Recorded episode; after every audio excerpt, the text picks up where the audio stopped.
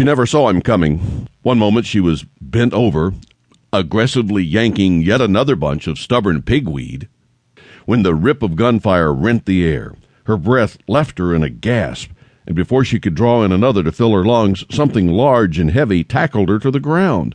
Her head struck a particularly hard clump of dirt, sun baked to nearly the firmness of rock, and she yelped.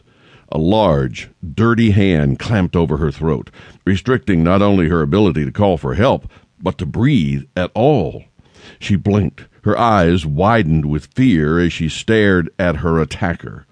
His eyes were blue, startlingly so, as clear and bright as the late summer sky above him. His face was darkly tanned and grimy, his hair disheveled, and the ubiquitous hat that the men in Dakota Territory all seemed to wear was missing. Where are the others? he demanded, his husky voice pitched low enough that only she could hear. She gulped, growing dizzy for lack of air, and felt cold steel press against her throat. The tip of the knife nicked her tender flesh. Still, fear drove her to try to respond, so she mouthed an answer for him.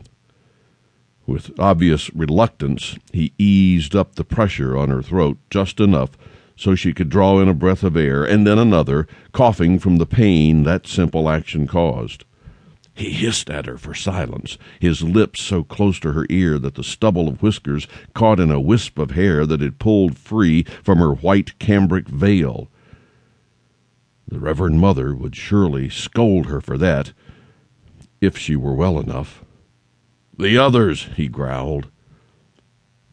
How should she answer? If she told him there were dozens of nuns inside the crumbling convent, would he believe her? It certainly wouldn't intimidate him in the least, not this big bear of a man armed as he was against the brides of Christ who had promised to turn the other cheek. There are no others, she said, not recognizing her own voice, before he ruthlessly cut her off.